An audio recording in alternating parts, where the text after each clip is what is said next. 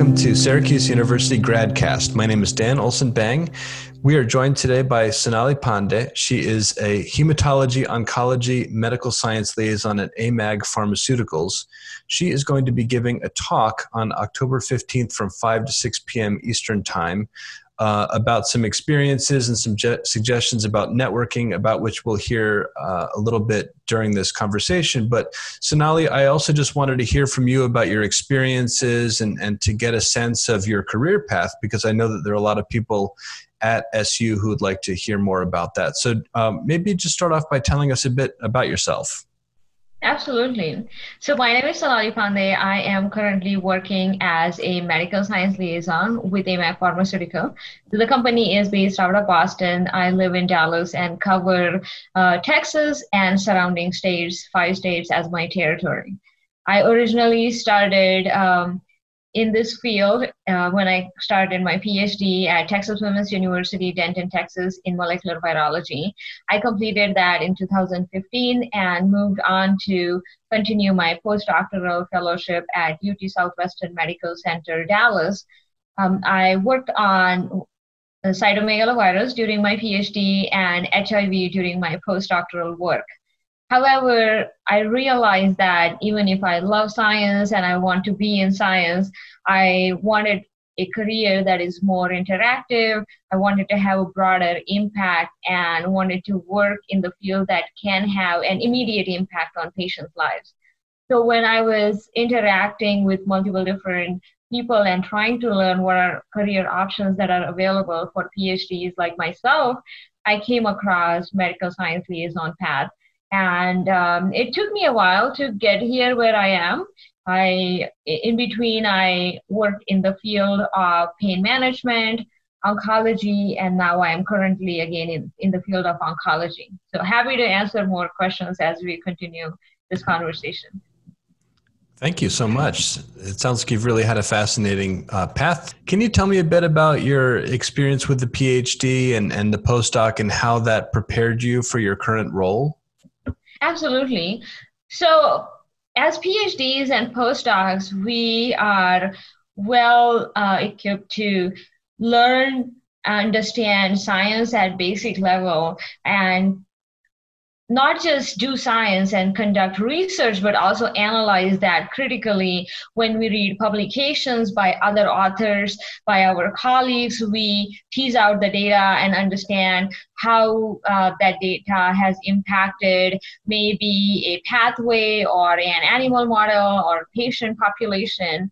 That was one part of it. Second, a lot of us do teaching or uh, assistantship of, that sort and we are also expert in teaching others what we have learned during our phd we all go to conferences, present in front of experts in the field, learn from their feedback, bring that feedback back uh, to our work, and uh, develop our experiments based on what is needed in the field. And all these skills are absolutely important for a medical science liaison role. Having that communication skill, ability to understand complex scientific information, process that information, and be able to explain it to different kind of audiences uh, during these conversations that we have. So I think during PhD and postdoc, we do perform a lot of those activities that prepare uh, us or that has prepared me for this particular role. What is a, a day as a medical science liaison like? What do you like about this job? Absolutely. And I think it is hard to explain what the day looks like because every single day is different. So I'm going to give. Uh, that's that's sort of my idea of a perfect job, you know. hard to characterize because of the variety. Right, right. I think, um, and and this is the week of an MSL pre-COVID, and then I will talk a little bit about the COVID. Yeah. So pre-COVID, my role involved 70 to 80 percent travel. So during a specific week, I would have meetings that are scheduled already. I would get on a flight, go to some place. For example, if I have meetings in New Mexico, I would be there on Monday morning, uh, meeting with multiple different people. Maybe I would stay there for a couple of days, I would come back. During rest of the week, I would have internal meetings with my internal colleagues or uh, phone calls with commercial colleagues, as well as uh, reading that I need to do for meetings that are coming up in next uh, week or next couple of days. And also during this time, I'm constantly scheduling meetings for upcoming weeks. So you kind of live in this reality when you are um, in the present doing the job that you are doing and also constantly thinking what you're going to do one one month from now and scheduling those meetings booking those flights uh, taking care of all these logistics. So keep in mind that no one is doing all these work for you. Nobody is like scheduling fl- uh, flights for you or booking rental car for you. You're doing all of this while um, doing your scientific work. Um, so as far as the meeting part goes the meetings could be two types of meetings. Uh, either salespeople, sometimes they get some questions for experts in the field or healthcare providers that either they're not supposed to answer or they don't have answer to those questions, and those questions come to me. And sometimes there is a request for presentation, disease state education, or specific data that they want to know about, and I go and present that data. Sometimes these are lunch or dinner presentations, sometimes just meetings now based on what is the requirement and what is the request that I have received. And it is very important uh, for MSL to gather insights and understand what is the knowledge gap that we have in this field and bring those back, back to the company. So, in a nutshell, the week looks like a lot of logistic work, um, constant reading, scheduling those meetings, actually doing those meetings, and um, also interacting with internal colleagues if the and we also have multiple different internal projects that we are doing, sometimes training other new hires or prepping for a conference. So it does involve 60 to 80% travel. Uh, Post COVID or during COVID, my travel went from 80% to 0% in a day, and I haven't traveled since March. So your airplane is your office at home now, huh? Absolutely. and I think many companies have done that during past few months. That's interesting. So, um, I guess from one standpoint, one of the aspects of this job that anybody needs to know is that you're going to travel. Um, and I'm hoping and assuming that when you're in New Mexico or you're going to this place or that, that you're also getting a flavor of the place and it's not just darting in and out of meetings, right? Yeah, yeah. Sometimes if I get time, I walk around the town in the evening or uh, meet up some friends. Um, we do get a lot of perks because you get all these miles and all the points and everything benefit that can help you in general yeah. How did you know this is what you wanted to do with your life? That's that's a fun question. I think it took me a while to get to the point to decide what i wanted to do. I was always lost and i would always wonder how come everybody knows what they want to do and i don't know what i want to do um, I think I used elimination method. uh, to be honest, I just started thinking what I don't like and started eliminating those uh, career paths that I think I that are not good fit for me. And I would highly recommend that. It takes a while to think that what kind of career you want. And I asked question to myself, what do I want to do every single day? And definitely sitting on a bench by myself, not talking to anybody, and doing research every single day wasn't the one. So when I talk to professionals and try to understand what their role entail, that's when I got uh, impressed by MSL Career Path. There were different aspects that attracted me to this role. Number one was ability to uh, communicate science with experts in the field and have a real impact in patients' lives. Number two, it was having immediate impact. For example, if you publish a paper reading your PhD postdoc, it might have an impact 10, 15 years from now because you're doing basic science versus the conversations I have that might have impact tomorrow when that uh, physician is treating a patient. And also, number three, I loved uh, and enjoyed like interacting with multiple different people, developing those relationships and traveling. So all those aspects together felt like a dream job and it, it is and I enjoy it a lot. Working backwards, it sounds like a lot of the way that you found this was not sort of solo research, and maybe this speaks a little bit to your your personality and your preferences. It sounds like you talk to people who do this kind of work. Is that right? Yes, absolutely. I would reach out to people who have this job or a different other uh, career paths that I was considering, and I would ask them questions. What do you do every day?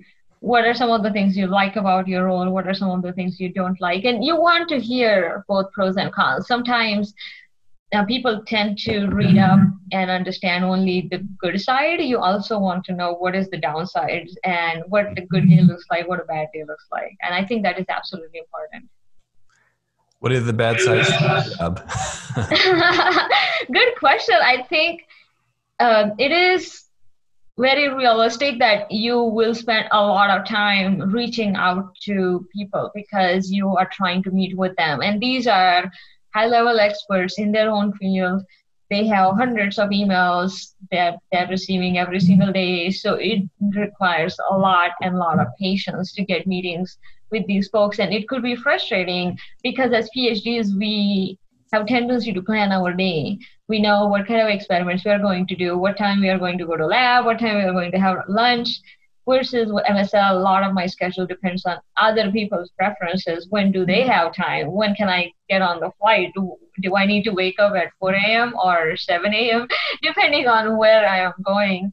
And it takes time to get used to not having control on every single thing that I am trying to do. And it took me a while, but now I feel that I am more used to um, letting and let the um, workflow and flowing with the work in normal terms. Given that you finished your degree, you finished your postdoc, you've spoken to a lot of people. What advice do you have for grad students who are kind of starting out and just trying to figure out what would be best for them? I think the advice I would have is try and understand your own personality and be honest with yourself. Sometimes I feel that we get carried away and think, oh, this is really great and I would love to do it. And that's what I want to do, but that might not be the right career path for you. That's number one. And number two, I it is absolutely important to develop network early on. I remember when I was in PhD, I would not go to any any event that doesn't involve my research work. I would wake up, go to lab, spend the whole time in lab, come home. I would avoid wasting my time in anything other than my lab work. And that was a wrong thing to do. I would absolutely. It's a very insular life, isn't it, when you do that? Yes, and I realized that when I graduated, I had no network. I didn't know anybody from industry. I had no idea what I wanted to do. I applied for multiple different jobs randomly by submitting applications, and I never heard from anyone. And I ended up doing postdoc, which wasn't the preferred path at the time for me. So I would highly recommend starting early and trying to realize that network is absolutely important. And it is possible to develop industry network when you are doing your PhD because you go to a lot of conferences. There are people from industry there, even if you get used to talking to them and just hear what they're doing, what their work looks like. Is this something you want to do? It's a great start obviously this is something that you feel strongly about and I'm I'm glad to know that you're going to talk about this at Syracuse or virtually at Syracuse since we'll be meeting over Zoom. Can you tell us about what you're going to talk about during that session on October 15th, 5 to 6 p.m.? Absolutely. I would like to give a little bit introduction about my path and what um, how networking has helped me to get where I am provide information on medical science liaison as a career path and also give an opportunity plenty of opportunity for people to ask me questions because uh, many of us know a lot about different things such as like networking or um, MSL path, but they might have some follow-up questions that they never had a chance to get answers to. So I would happy to answer those questions. Well, Sonali, we're really excited to have you uh, virtually attend a session on October 15th, 5 to 6 p.m. And so I was wondering before we go if you have any final thoughts to share with us. Yeah, absolutely. I think there is a lot of misconception in um, academia that you need to do XYZ in order to get this job. You cannot um, follow this particular career path right after your PhD. I think that is incorrect. You need to have open conversations with people who have transitioned in their roles and understand what they have done. And I personally think you should ask questions saying, what could you have done differently and learn from their mistakes? I personally think that I made a lot of mistakes in my career and I don't want other people to do the same. And that's my uh, motivation to help them learn from my mistakes. So I think it is absolutely important to forge your own career path and everything is possible. It might be hard, but whatever you set your mind to is still possible. So thank you so much. Thank you. And to everybody listening, again, that's October 15th, 5 to 6 p.m. Eastern Time. My name is Dan Olson Bang, and this has been Syracuse University Gradcast. Have a great day.